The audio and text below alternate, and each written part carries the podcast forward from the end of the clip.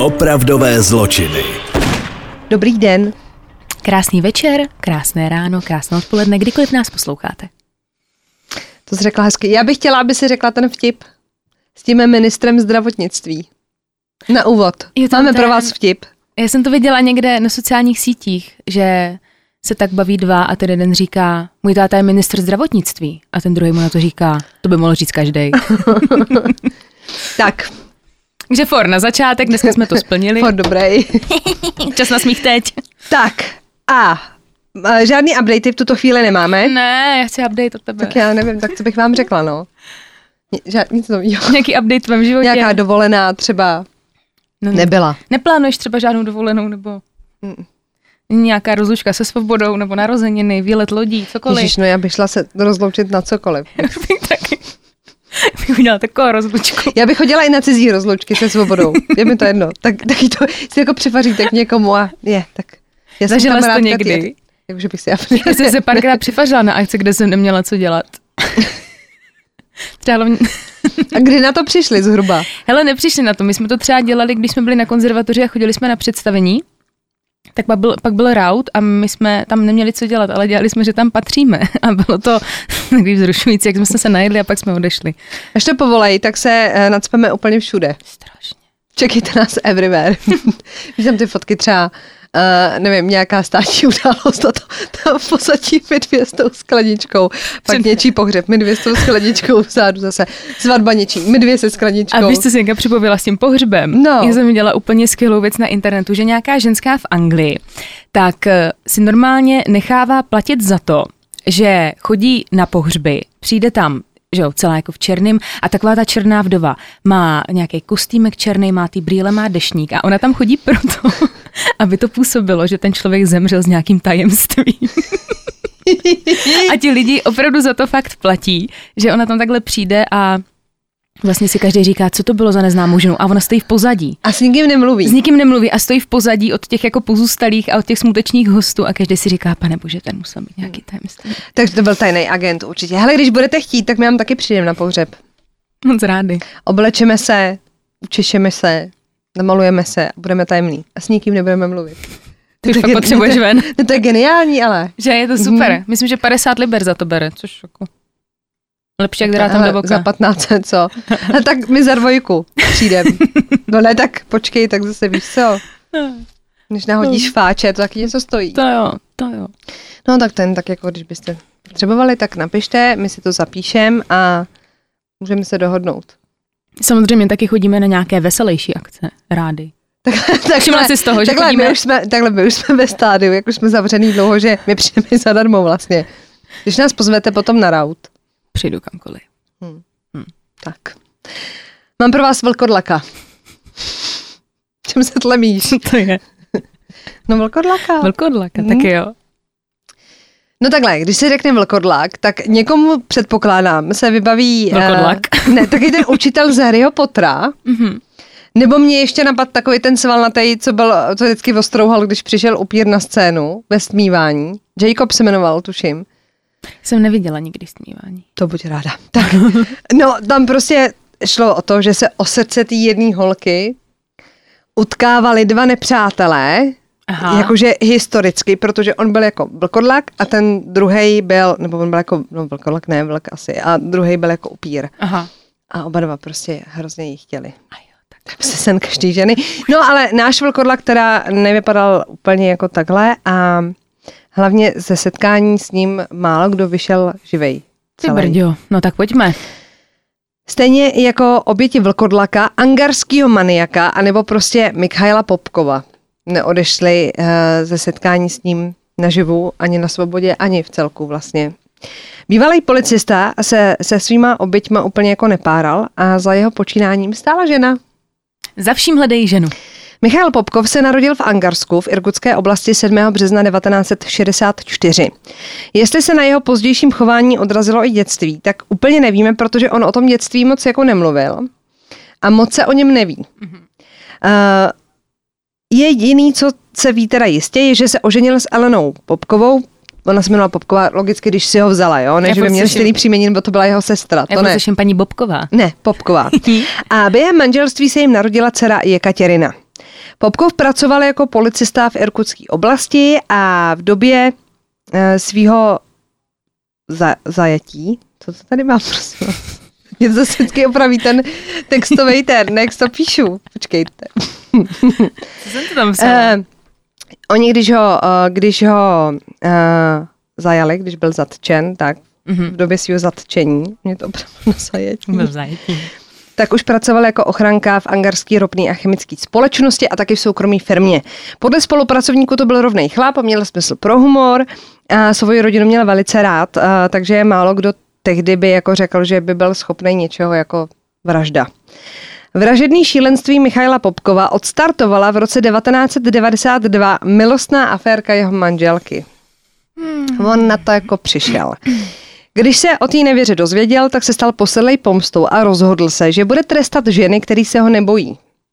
Modus operandi byl úplně jednoduchý. Soustředil se na ženský, který byli na ulici sami, někam prostě šli večer a on v té uniformě policajta, že jo, tak jim jako zastavil a že je sveze. A Mhm. policajtovi logicky tak jako nemáte Nastoupíš. důvod, jako, tak takhle asi bych si jako nenechala svíst. Ani To jako abych se teda nechala svíst od pana v uniformě. No ne, tak, ale taky jako divný, že vás chce jako svíst. Mě jednou policajti chtěli svíst. Takhle, ty bys se neměla nechat vozit od policajta, aby tě na to nepřišli, hlavně. Tak jako, nevím, tak normální by bylo přece, když je zastaví policajt a zeptá se, no tak co vy tady, tak sama. A já řeknu, nevím, jdu domů. Vrnět bych začala. A frér, tak já vás svezu. A já, tak ne. No ne, tak jako když jste nic neprovedli, proč by vás jako, No tak já bych v tom cítila nějaký flirtík, ne?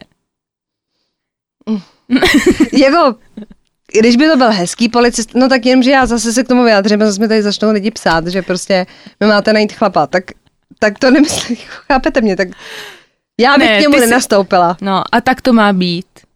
I kdyby byl sebehezčí, pozor, teď budete překvapení, ale Podívej já, se mi do očí a řekni já to do bych k očí. němu nenastoupila, i kdyby byl sebehezčí. Tak. Tá jo. No a ty by si teda nastoupila k němu do toho auta a pak by záleželo, jak by si se chovala. On totiž občas ty holky lovil i jako, že je třeba zval na drink, Mhm. nebo že je potkal třeba v baru a tam je na ten drink. A vždycky měl u sebe jako, nebo byl, byl v uniformě policajta. Mhm. Tak pozv, nechat se pozvat na drink už je samozřejmě něco jiného v tom baru. Ano. Tak se necháte pozvat na drink mm-hmm. a on pak řekne, tak já tě jako hodím domů. No jenom, že on je nehodil domů, ale odvezl je někam mimo civilizaci, tam je znásilnil a zabil. Ale stalo se párkrát i to, že když ta ženská se jako bránila a měla nějaký jako morální zásady, který nechtěla porušit, to znamená, že jako nechtěla jako třeba odvíst, nebo když ji vezl, tak jako odmítla ten sex a tak dál, tak jako prošla tím jeho sítem a on ji nechal jít. Takže slušný holky. Takže slušný holky, který, měli jsme tady chlapíka, který třeba nesnášel ženský, který mluví sprostě. Mhm. Jo, ten by nás dvě rozhodně odkrágloval. Ale tenhle ten zase šel potom, jak moc je holka roztahnoška. Chápete mě? A nedělal si teda starosti ani s věkem, protože si vybíral ženský od 16 do 40 let. To je široký, jako... Tak je pravda, že když Rozptyl. vám jako zase, zase nevím, jestli by neměli být jako uražený ty, kterým je přes 40, že jo? Jakože hratelná může být i po 40. No ano, jsou taky milvky. No, No jsou. no. Hm? Kolega jim tady říká aprachtaný kolo, ale samotný mu, mu je přes 40, takže nemá zameteno před vlastním Prahem. Tak, a na ten lov teda vyrážel vždycky za tmy. Nebylo Mhm. to jako, že by přes den potkal na farmářském trhu frajerku a hned ji jako zbalil. Jediný, na co si teda vážně dával pozor, aby byl ten trest zasloužený, jak jsem říkala. To znamená, že nabídne svezení a pak záleží na tom, jak se budete chovat. To byste si mohli holky zapamatovat, když se vám to jako nebude pozdávat, tak... No to je dilema, že jo? A teď mě je úplně jasný, že jste holky říkají, no ale když bude hezký, no tak musíte doufat. Hm. Hm. Když tak to bude prostě poslední sex ve vašem životě. A on teda prozradil, že ty ženský se ho jako nebáli, protože měl tu uniformu, uniformy jsou sexy, to se jako ví, tak jasně. A on tom prostě viděl to volnomyšlenkářské chování a chtěl ho trestat. Výjimku udělal teda jenom jednou, když zabil učitelku svojí dcery. Nevím jako úplně jako důvod, ale jestli třeba dala dceře nějaký špatný známky. Ale on pak v rozhovoru pro jedny noviny přiznal, že je to taková jako paradoxní situace, jo? že ta dcera přišla tenkrát domů ze školy a říká, hele, nám někdo jako zabil paní učitelku a vybíráme peníze na její pohřeb. A on jí ty peníze jako dal. Takže vlastně Ty přispěl finančně na pohřeb svý oběti. To je brutální. Hm. Za svoje činy se v podstatě moc jako nestyděl. Po zatčení se třeba svěřil s historkou, jak při zbavování se těla jedný z jeho obětí v lese, tak ztratil policejní odznak a musel se pro něj pak vrátit. A bohužel teda pro tu napadenou ženu, protože tato přežila, No. a on jak jako vnímal, že ještě jako dejchá, tak prej ji musel dorazit lopatou. Takže chceš mi říct, že kdyby tam nenechal ten odznak, tak... Hmm. Mm. No, takže jeho slova musel se mi dorazit lopatou. Na páchání svých činů, navíc, což mi přijde jako geniální, používal zbraně, které byly zabavený jako vražední zbraně při jiných zločinech a jako policajt k ním měl jako přístup. Aha. No, asi se na to pak jako přišlo na nějakou chvíli, nebo záleží, jako, jaký měli bordel v tom skladu, že jo? Tak třeba to tam neměli úplně evidovaný. I jeho příběhem se pak prolíná moment, který mohl změnit běh událostí. Jedna z jeho obětí totiž jeho útok přežila a potom, co strávila se svýma zraněnýma, zraněníma noc v lese, byla převezená do nemocnice a mohla popsat celý útok, včetně toho útočníka. Což udělala, ale policie teenagerce tehdy nevěřila. A jeho manželka Popkovi, um, nebo Popkovovi, uh, potvrdila alibi, že byli jako spolu. Mm-hmm. A tím, že byl policajt, tak jako nebudete střílet do vlastních řád, že jo, tak jasně. Takže tím pádem Vlkodlak mohl řádit dál. Vlkodlak se mu teda začalo přezdívat díky médiím, kdo jiný by to vymýšlel. A ta ho tak okomentovala kvůli tomu zbídečenému stavu, ve kterým nechával ty oběti jako pohozený v lesích. Oni byli jako uh, pobodaný hodně, že těch ran bylo jako spousta, že některý dokonce připravil až skoro jako o hlavu, že jako ty rány byly jako hluboký. A našla jsem i drbíček, ale nevím, jestli to bylo jako reálný. Možná to byla jen bulvární kachna, ale údajně teda jedný z těch obětí vyrval srdce z těla. Ale mohla to být jenom jako bulvární kachínka. V příběhu Michaila Popkova by se dalo říct, že potvrzoval rčení, že na každýho jednou dojde, protože v roce 2000 se stal údajně impotentním a nakazil se syfilisem. A tím pádem by to jako mělo skončit, ale vlastně ta policie vyšetřovala ty vraždy až do roku 2010. Oni jako nacházeli ty těla, že jo, v průběhu Co? času a tak. A v roce 2010 poprvé přišla policie s, po- s podezřením, že by tím šíleným vrahem mohl být někdo z jejich řad. No ne, ne, po tolika letech nám to dojde. Deset let po tom, co on už by si měl dát jako relativně klid a byl zatčený v roce 2012, eh, kdy už policie byla teda tak v úzkých, že odebrala na 3,5 tisíce vzorků DNA současným, ale i bývalým policistům. A ty srovnávali teda se vzorkama DNA, který našli u několika obětí. Eh, K Popkovovi vedly taky stopy pneumatik, automobilu, prosím vás, Niva. 4x4. Je. No nic, ty se našly na několika místech činu a i v této souvislosti zapracovala teda aspoň za mě ironie, protože Popkov byl zatčen na cestě do Vladivostoku, když si jel koupit novou káru. Přiznal se teda k 20 vraždám, jeho nejmladší obětí byla 15-letá dívka, ale vzhledem k tomu, že se vybíral od 16 dál, tak evidentně už jí mělo být asi 16 v té době. V roce 2015 ho soud v Irkutsku uznal vinným z 22 vražd. On sám, známe to i z jiných případů, teda tvrdil, že má na svědomí 59 těch obětí. Odborníky byl během soudního procesu uznán příčetným, ale že měl teda furt nějakou touhu po tom zabíjení, že ta nenávist tam jako byla. Po vynesení rozsudku zůstával ve vazbě, protože se pořád vyšetřovaly další a další činy. Jakože to furt narůstalo, takže se furt jako čekalo, až se to jako dovyšetří a pak bude další soud a tak dál, takže se to furt prodlužovalo. Některý eh, z jeho obětí sice útok přežili, ale zemřeli třeba v nemocnici. A Popkov se po zatčení snažil s vyšetřovateli spolupracovat a chtěl jako výměnou za to, aby mu byl uznán policejní důchod, že by jako dostával prachy dál. A ty by jako dával té rodině. No a dalo by se říct, že Michal Popkov se stal obětí moderní doby, protože, a jsme u toho, jo, když začínal s tím vražděním, tak byly ty policejní postupy a metody dost jako v plenkách, ale pak se jako posunuli, že jo. Tak DNA v té době, chápete, to prostě nesmysl, že jo. Ale když by nebylo DNA, tak by nebyl dopadený nikdy, protože nebylo na co ho jako Jo, jo. utáhnout. Mohlo být podezření, ale tak nějaký alibi, nevím, něco. Manželka vám ho potvrdí, že jo. Těžko říct, co na to pak jako říkala. Vemte si, že máte doma jako manžela a zjistíte, že Fred prostě vraždil. To mě vždycky zajímá, jako co ty ženské, jestli o tom fakt netušili, nebo jestli měli tušení. A nebo jí to bylo jedno, tak jestli měla milence, tak se jí hodilo, že on není vlastně večer doma, takže to neřešila. Jí to vyhovovalo, že má chlapa vlkodlaka. Nutno konstatovat teda, že Michail Popkov eh, drží prim, překonal počtem svých obětí šachovnicového vraha Alexandra Pičuškina, eh, který zabil 48 lidí, ale taky Andrej Čikatila, tady za sebou nechala 52 obětí. Takže takhle jsem tě smázla. Ty jako brdě, tak celý okno. 2-1, ne, 2-0, 3-0, Ne, 1-0. 1-0. 1-0. Já 1-0. se, se svým vrahonem proti tvým dvěma. Ty brdě. Rok 2020 přinesl informace teda nejenom o pandemii, ale taky o vlkodlakovi. Našla jsem poslední teda aktuální článek o něm. Michal Popkov si stále odpikává svůj trest a v roce 2020 o něm přinesl reportáž britský deník Metro, který informoval nejenom o tom, že Popkov teda při výkonu trestu pracuje pro firmu, která vyrábí roušky. Doufám, že je nenosíme. Ah, A navíc se teda pořád přiznává k dalším a dalším obětem. Podle policie už jich může být až 200.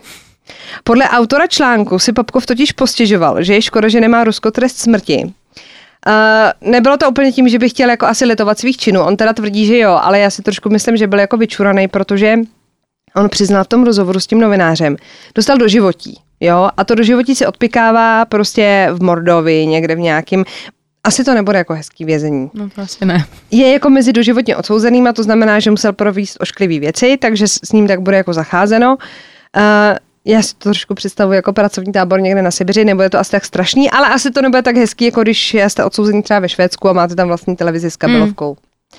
To je jako jasný. Takže on vždycky jednou za čas přiznal to v tom rozhovoru, si jako vzpomene, že má nějaký nový jako svědectví k další oběti, aby ho jako z toho vězení převezli do toho Irkutska, kde bude ve vazbě a tam s nima bude jako spolupracovat. On tomu říká, že si dává dovolenou, Jo, jako od toho kriminálu. Mhm. No a tím pádem by se dalo teda očekávat, že počet obětí bude asi ještě narůstat. Co to je? Co to je vždycky, když někoho takhle chytnou nějakého sériového vraha, že on se pak začne přiznávat a najednou z 50 obětích je 100, 150 a tady vlastně 200. Tak oni si většinou jako honí triko, že jo? Ale Hmm. tady půjde o to, že on si to jako nechává furt jako v Jde na to dobře, ten jde na to a když dobře. už je jako udřenej z výroby roušek, tak řekne, hele, tak já jsem si vlastně vzpomněl. Je, Chtěl, a, a já se hlásím a chtěl bych vám něco říct. tak to je drsný, ale Hmm? ještě, že vyrábí roušky, oh můj bože. Teď pokaždý, když si nasadíte tu roušku, tak si na to vzpomenete. Ty brďo, no ale vůbec jsem o něm v životě neslyšela o No, já taky ne. A, A je to mazec teda. Je to hrozný. Hmm. a takhle si natřel čikatýla na chleba. Ty bláho. No nejhorší na tom je to, že ta holka, že jo, má, cítíš se bezpečně v přítomnosti uniformy. No tak to může být taky striptér, že jo? Uniformně policajta, musíte být opatrný, holky. Musíte být moc opatrný. Tak a ty pro nás máš co? Mám pro vás vraha. Z Česka. Tak jdem na něj. Jo. Takže já tady vidím ten nadpis. Můžu, můžeš říct ten nadpis? Ten, nebo je to Přečti tajný? ho, přečti ho. Ústecký řezník. Já Krkovička. jsem neměla páru, že se tohle stalo. A není to tak dávno. A bude to hrozný podle tvýho výrazu, ale... Je to hrozný, je to z roku 2007. No. Stalo se to v Ústí nad Labem. A jak už řekla Lucinka, ústecký řezník, tak se mu začalo přezdívat, jmenuje se Miroslav Rytich. Eh, Tady ten případ tak eh, začal podle všeho jako domácí násilí a skončilo to jak nejhůř, ale opravdu jak nejhůř to mohlo. Eh, Začneme teda úplně od začátku jako vždycky. Ten Miroslav Rytich v tu dobu mu bylo 29 let a žil se svojí partnerkou Monikou, které bylo 21 let. A žili společně ještě se svým synem tříletým na sídlišti v Ústí nad Labem ve Višňové ulici. Ten Miroslav působil na svoje sousedy a celkově to okolí jako milující otec a partner a dokonce jedna z těch eh, sousedek nebo z těch svědkyň, která pak vypovídala u soudu, tak dokonce tvrdila, že ho měli za tak vzorného otce, že ho třeba dávali za příklad i svým chlapům, že říkali, kdybys byl jako Mirek, jo, prostě hrozný. A o toho syna, že se takhle hrozně hezky staral. Pořád ním chodil na to sídliště, na to hřiště, hráli si tam spolu a prostě starostlivý taťka, jak má být. Jenomže není všechno úplně tak, jak se zdá, protože u nich doma v bytě už to taková pohádka nebyla. E, šlo o to, že ta jeho partnerka tak s ním měla hrozný život, protože ten Miroslav byl násilník, který ubližoval, surověji byl, nutili k sexu a musela v podstatě dělat všechno, co řekne. Někdy už to dokonce vypadalo nadějně, že by tady ten příběh mohl skončit dobře, protože ta Monika od něj i několikrát odešla, což se opravdu jako stalo, několikrát odešla z toho bytu, vzala samozřejmě sebou i toho syna. Taky nějaký čas jsem se někde dočetla, že žila i v nějakém asilovém domě a podala na něho dokonce dvakrát žalobu za domácí násilí, takže nějaký nějaký volání o pomoc a chuť vyřešit tady to násilí tam z její strany byla. ale nakonec se k němu vždycky vrátila domů, no. Eh, že to nikdy nedotáhla do konce. Třeba uh, pro představu, ten Miroslav, tak on nebyl rozhodně žádný svatoušek, protože Miroslav Rytich měl za sebou v tu dobu už hodně velký opletačky se zákonem a konkrétně šlo o to, že ho celkově třikrát odsoudili za násilí a výtržnosti. Takže úplně čistý rejstřík rozhodně neměl. Uh, jedna věc, na tom případu, která mě hrozně vyděsila a spíš mě to hrozně zarazilo, jak se tohle může stát, že podle všeho ta Monika často žádala, ať už to byli sousedi nebo, svoji, nebo svoje kamarády, tak je žádala o pomoc. A tím, že neměla nikde být, když odešla z toho bytu a neměla kam jít, tak se vždycky vrátila k němu, což mě přijde jako hrozně smutný. Samozřejmě nevím, jestli je to pravda, to tvrdí jedna strana, jo, ale musí být hrozný, i kdyby to tak nebylo, tak určitě někdo v takové situaci třeba může být, že jsi prostě na to sama a nikdo ti nepomůže. Nikdo ti nepomůže. No, tak my tady kolikrát řešíme nějaký příběhy a pak se bavíme o tom, že je důležitý to říct, no. nějak to jako řešit a když už to teda řešíte, tak vám jako nikdo nepomůže? To je prostě hrozný. Eh, každopádně eh, jeho přítelkyně takhle jednou opět odešla z toho bytu pryč a nakonec se vrátila zase zpátky. Přesný datum se neví, ale má jít o rozmezí mezi 20. až 23. červnem roku 2007. Takže ona přišla domů a společně si s tím Mrkem doma otevřeli láhev vína, nějaký jako večer, popili si a ona si šla potom lehout do ložnice, že půjde spát. Šla si opravdu lehnout a když byla noc, tak Miroslav vzal činku na cvičení, kterou měl doma, která vážila prosím pěkně 16,5 kg, takže pořádná činka, a hodil to té Monice na hlavu, když spala. Počkej, jako 16,5 16,5 kilo. Jí to hodil na hlavu, když spala. Ona samozřejmě byla na místě mrtvá, protože jí to prorazilo lebeční kost, otok mozku byla prostě mrtvá. A on když si uvědomil v ten moment, co se stalo a že ta Monika je mrtvá, tak se snažil vzít život, chtěl si podříznout krk, ale to se mu nepodařilo a prýma dokonce viditelná malá ranka na tom krku, jak se o to pokoušel. Eh, když sebevražda teda nevyšla, tak se to rozhodl vyřešit jinak a rozhodl se teda těla zbavit. Teď samozřejmě co s tím tělem, který máš prostě v bytě zvolil naprosto šílený a drastický způsob. A teď nastává ten moment, kdy jsem si říkala, jako v Česku, jako tohle. On se, prosím vás, posilnil vínem, co ten večer pili, a v bytě si nachystal potřebnou výbavu. A jako správní zločinožrouti už teď budete vědět jenom podle těch věcí, co asi chystal. Počkej, typuju. Igelitový pytle. Mm-hmm. Uděláme si seznam, jo. Igelitový pytle. Um, no tak ale když máš pytlák, nepotřebuješ v koberci tahat asi ne. Uh-uh že by zabalil do koberce. A Jsou to tři věci. Něčím to musel nařezat, ne? Mm-hmm. Tak, no, tak by tak, si pověděla nože a pilku. Nože a pilku. Takže igelitový pytle, nože a pilku. Prej pro ty igelitový pytle některé články uvádí, že si to ještě ten večer šel koupit jako do obchodu místního. Ale to se tam třeba s nějakýma článkami vyučuje. Tak. To je spíš taková jako navíc věc. To tělo té mrtvé Moniky tak odtáhl do přecíně z té ložnice a začali rozřezávat. Každou uříznutou část toho těla schoval do připravených pytlů. Ty se pak, eh, ty pak pečlivě jako uvázal a rozhodl se je schovat a doufal v to, že ty pytle nikdo nikdy nenajde. Jenže to se chlapec trošku přepočítal, protože v červenci Počkej, jak jako doufal, že nikdo nikde nenajde? No, tak doufal, že na něj jako nepřijdou, že ty pytle jako schováš a víš co, a bude a, a víme, kam je schoval? Právě, schoval je do kři- tam, já se k tomu dostanu, počkej. Jo, počkej. Ne, počkej, tak, takže počkej, ale vynesl ty pytle teda z toho bytu, takže pytle jsou z bytu pryč. Ano, pytle jsou z Dobře. bytu pryč a rozhodl se je prostě schovat, že bude klid. Jenže to tak dlouho netrvalo. V, uh, v tom červenci ještě toho roku, což bylo vlastně za chviličku, tak jeden z pytlů se našel. Hrozný je na tom to, že ho našli děti, který si hráli venku a našli hlavu zabalenou v igelitovém pytli, ve které byla i část ruky. A já jsem se na internetu dohledala k fotce toho pytle a fakt z toho pytle trčí hnědý vlasy.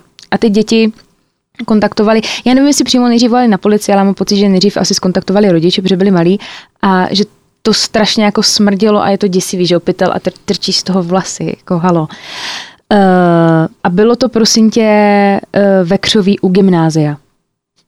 Takže to nebylo nikde jako v lese třeba. Uh, já, než na to budeme jakkoliv reagovat, mám jenom dotaz. Já nechci se dozvědět jako ten uh, výsledek, ale žije ten člověk ještě? Ano. Takže fóry neděláme. Uh-huh. Dobře, pokračuj. To, to jsi řekla velice dobře. No ne, tak já, jako, Ne, aby ale ano. se nespustili a pak nám tady nezatrnulo. A vy jste nám nepsali jako vtipný e-maily, že po nás někdo jde v žádném případě. Takže Takže to se našel ten uh, jeden pytel, byla v tom teda i, i část ruky, nejenom hlava. A ti vyšetřovatelé nevěděli hned identitu té oběti a hlavně i trápla otázka, kde je sakra zbytek těla. Máme prostě jenom hlavu a část ruky, kde je ten zbytek. Takže veřejně vyzvali veřejnost, aby se přihlásil každý, kdo pohřešuje ženu ve věku 17 až 20 let, aby prostě urychleně ten dotyčný kontaktoval policii. Každopádně netrvalo to dlouho a policie v blízkosti nálezu toho prvního pytle tak našli další igelitový pytel. Takže se to nerozvezlo úplně jako po okolí, že by teda to bylo jako Asi s tím, ne- nedal si s tím moc práce. Mm-hmm. Jeho obsah byl úplně stejně děsivý, byly v něm nohy a ty nohy byly uříznutý u kolen. Jak jsem teda říkala, tak nějakou dobu ta identifikace té ženy trvala, protože žena nebyla v té evidenci pohřešovaných osob, ale nakonec jim pomohla až zubní karta té zavražděné, vlastně pomocí zubů. Hele, a ona neměla žádný rodiče, nebo ty kamarady? Já jsem se o těch rodičích nikde nedočetla. Vůbec nikde jako nezmiňují. Proto jsem, jako, proto, že ji nikdo jako nepostrádal, víš? Jako... No. No, on tvrdil, ten Miroslav, že odjela na dovolenou. Těm sousedům. Jo, Víš, takhle, jako takhle. jo, takhle, no tak to jo. Ale o rodičích to jsem žádnou zmínku nenašla, ale ta, mm, co se týče jako sousedů, tak se jako, že ho asi vyptávali, tak to řekl, že je Monika na dovolený. Tak. Jo, super. Takže zjistili tu identitu a vyšetřovatele napadla hrozně chytrá věc, že se rozhodli zaměřit na případy domácího násilí. A my víme, že Monika dvakrát toho Ryticha nahlásila. Takže se dostali tak právě k tomu Rytichovi a policie se na něj zaměřila a provedla u něj doma domovní prohlídku, při které na ně čekalo v mrazáku velmi nemilé překvapení. Našli totiž v mrazáku spodní část lidského trupu. No. E, Policie ho teda okamžitě zadržela, byl předveden k výslechu, po kterým na něj byla samozřejmě uvolená vazba.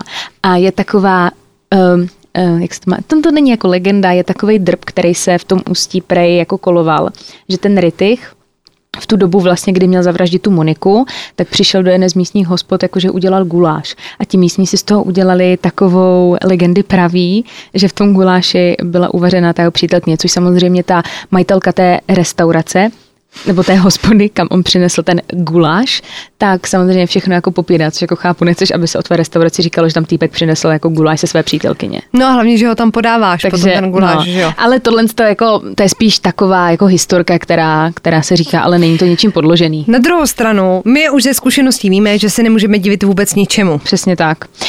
Teď se teda už přesuneme k tomu, jak to s ním dopadlo, protože podle obhájkyně, tak pro něho byla polehčující okolnost u toho soudu to, že aktivně spolupracoval s policií a snažil se popsat jako hodně těch, hodně těch událostí. A jedna další polehčující, polehčující okolnost byla ta, že šlo o chování té jeho zavražděné partnerky. Myslím to tak, že v tom slova smyslu, že podle všeho ona často odcházela z domu klidně i na několik dní, hodin nebo týdnů, jak jsem vlastně zmiňovala. A trávila taky čas s jinými muži a nestarala se dostatečně o toho syna, který ho mají společně. Což mi sakra ale nepřijde důvod tu ženskou jako zabít. I kdyby měla 25 milenců, tak prostě nemáš právo tu ženskou zabít. Prostě nemáš. Sečteno, podtrženo, nakonec Rytich se k té vraždě přiznal a byl odsouzen na 14 let. Mně to přijde prostě málo. Ale to už nám vysvětlovala spousta z vás, jak to funguje tady s těma, To my tady s těma víme. sazbama. To jako... Ale je to jako, víš co, že, no to je jedno. A po vynesení rozsudku, tak eh, ten Rytich se vzdal toho odvolání a státní zastupkyně taky a ten rozsudek se stal pravomocným. A když jsem četla různý články třeba o tom, jak se, protože takhle, některé ty zdroje uvádí i třeba to, že během té spolupráce s tou policií, tak eh, ne, ne, jak to mám říct, nespolupracoval úplně na 100%. Přitom u toho soudu pak ta obhajkyně jako právě tvrdila, že byl jako velice aktivní v tom tom, to už jako nezjistíme. Ale co je jako jistý, tak on u toho soudu působil tak jako klidně, někdy se třeba jako usmíval nebo se smál, nebo působil tak jako nepřítomně, že mu je to v podstatě, ale ne jako v šoku, že jsi šokovaný a říkáš si, ty bláho, já to fakt udělal, teď tady sedím, já jsem idiot. Že tak jako působil, tak si to jako oddělejte, já tady počkám a potom, když ho teda odsoudili, tak samozřejmě každý takhle odsouzený tak má pak možnost říct nějaký jako poslední slova, jestli se k tomu činu chce nějakým způsobem vyjádřit. Většinou každý něco řekne. A, a on nechtěl nic říct. že jako nemá jako potřebu, jakože neprojevil ani tu lítost. A ta soudkyně Kamila Krejcerová se jmenovala, tak mu znovu položilo tu otázku, jako opravdu nechcete nic říct jako poslední slova a on teda nakonec přišel k tomu mikrofonu a řekl, i mi to líto. To byl takový jeho jediný projev uh, lítosti. Já jsem se pak říkala, co můžeš mít sakra za motiv. Že rozřežeš, zabiješ 16 kilou činkou matku svého dítěte. Jakože co máš sakra za motiv. A ta policie si s tím jako taky lámala hlavu a on jim pak ten Rittich trošičku ten motiv mohl přiblížit, protože on řekl, teď to přesně přeštu, co řekl, ona bude utíkat a zase se vracet a tak to bude věčně. Bude tím trpět náš syn i já. Že podle mě měl prostě vztek na ní.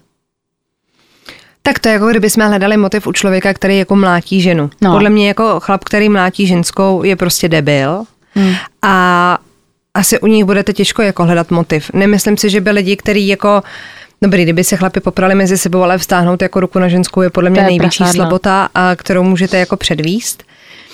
A taky u toho asi nenajdete motiv. Takže tenhle člověk jenom posouval tu hranici toho trestání té přítelkyně, podle mě. Ja, Dru, to, a, to je... Druhá věc je, promiň, promiň, druhá věc je, za mě, dobře, tak byl to násilník, jasně, asi jako by v té hlavě jako pochopíme ten motiv. Za mě je vždycky nejbrutálnější to, kde jako vemete koule na to, naporcovat to tělo. Mm-hmm. Mm. Jako kdyby se to holek, to tělo zabalilo do toho koberce, otáchí někam, nebo, jo. ale jako vemete tu pilku. Jako, nechápete, jenom se to jako, Pane bože, jestli máte takovýhle představy, tak radši vyhledejte odborníka. To je hrozný, ale, ale jenom jako si představte, že dobře, máte před sebou to mrtvý tělo. Teď já mám fobii ze zabití kobylky, že to křupne. A to, jako a to si vemte, ještě... že jako porcujete tělo. A je jako to, to je prej strašně jako těžký rozporcovat člověka třeba kost, víš, hmm. že jako zlomit strašně náročný to musí být. Že to není jako fik fik, že si představíme, jak v hororech vezme ten sekáček, no. pět pytlů a jedeš. Ne, to prostě takhle není. A zajímavost, že všechny části toho těla se nikdy nenašly. Nedali ju dokupy. Uh, no a v rámci tady toho příběhu, tak uh, protože ty jsi úplně krásně nejela, že jsi řekla, že se to jako stupňovalo, že bylo nějaký domácí násilí a pak to skončilo tahle, takhle, tak i to vlastně naprosto ukázkově právě ukázaný domácí násilí, že to začíná nenápadně, že si to ta ženská ani nemusí jako uvědomovat a postupem času to graduje, graduje, graduje až do takového způsobu, že může to skončit jako vraždou. A já jsem se dívala na webovou stránku, jmenuje se to domácí násilí.cz, kde jsou e, všechny potřebné informace právě pro ženy, které jsou v takové situaci a potřebovali by pomoct. A jsou tam i čísla. A je třeba hrozný, že jenom v České republice tak bylo za rok 2020 přijato 8348 telefonátů na lince na pomoc obětem domácího násilí, což je hrozně velký jako číslo. A Našla jsem si tady, aby jsme tady to nějak nerozebírali, protože tady na tohle téma bych se zaměřila někdy jako úplně podrobněji, protože si myslím, že je potřeba o tom mluvit. Tak projevy domácího násilí, že to není jenom tak, že si jako představíme, že tě chlap bije a máš prostě pod okem moncla. Je tady psychický násilí. Já teda jenom řeknu, že tady tohle z toho jsem přímo vzala z toho webu domácí násilí.cz, že to nejsou moje slova, je to přímo z toho jejich webu, budu číst. Že psychické násilí tak eh, je v podobě urážek, ponižování, zesměšňování či kritizování. Útok může být veden i na věci, na které má, žen, má ohrožená osoba citovou vazbu, takže vám třeba ten chlap ničí osobní věci.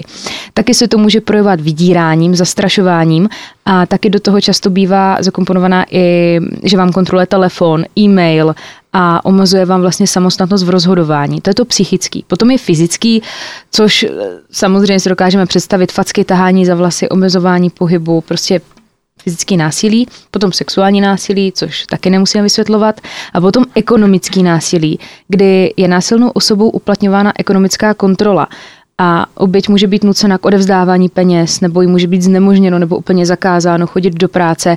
A jako poslední tady je sociální izolace, což taky chápeme, je to prostě zakazování a udržování kontaktu s rodinou, kamarádama, kolegama, s kýmkoliv. Takže tohle všechno jsou projevy nějaké formy domácího násilí. Takže Hrozně mi to připomíná tu knížku, co jsem tady už jenom doporučovala, to za zavřenými dveřmi. To je příběh mm, ženský, která říkala, je takhle no. jakoby zavřená tím chlapem. A když už jsi u toho sexuálního násilí, ta hranice, když jsi třeba v manželství, je hrozně tenká. A zrovna na mě vyskočil článek, paradoxně dneska ráno, tuším, že na iDnesu, já jsem si to jako by nerozklikávala, ale jenom ten titulek byl jako všeříkající, že si manžel během sexu s tou manželkou sundal kondom, ale neřeký to a ona ho teď viní jako ze znásilnění.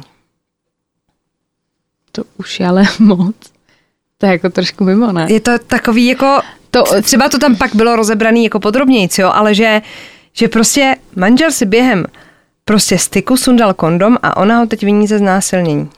Tak toto je úplně mimo mísu teda slečna. Je. To, to je, to, to, to ne. A když jsem nedávno jsem na ČTK četla, že a myslím si, že to uzákonilo třeba Švédsko nebo prostě nějaká severská země, kde vyloženě musíte dostat souhlas k tomu, to že ta žena ten sex chce.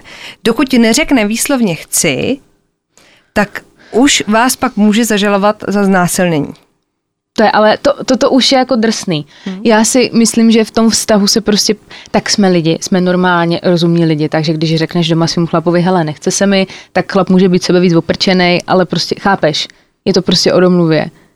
A myslím si, že každý si dokážeme představit, že co to je nějaký sexuální. Tak asi je to na základě nějakých jako uh, právních situací, které byly nucený řešit. Asi no. proto to jako vzniklo. Tak třeba to tak jako je, že když ženská jako řekne dvakrát ne a chlap má jako pocit, že to je hra, tak No i to potom v tom případě může být nazývaný sexuálním násilím. To jsme tím chtěli říct. Takže pokud se vám něco z toho děje, uh, my určitě uděláme speciál tady na tohle, protože uh, zločinožroutek máme spoustu a není to tak unikátní, jak byste si možná mysleli, co se týká jako domácího násilí. Myslím si, že ho zažila spousta, možná i z vás, zrovna teď aktuálně, takže se na to určitě zaměříme. Důležitý je o tom nemlčet a někde to říct a domácí násilí CZ tak na to mrkněte. Tam najdete veškerý odkazy a pomoc, takže pokud něco takového prožíváte, tak určitě se s tím svěřte a lidi jsou tady proto, aby vám pomohli.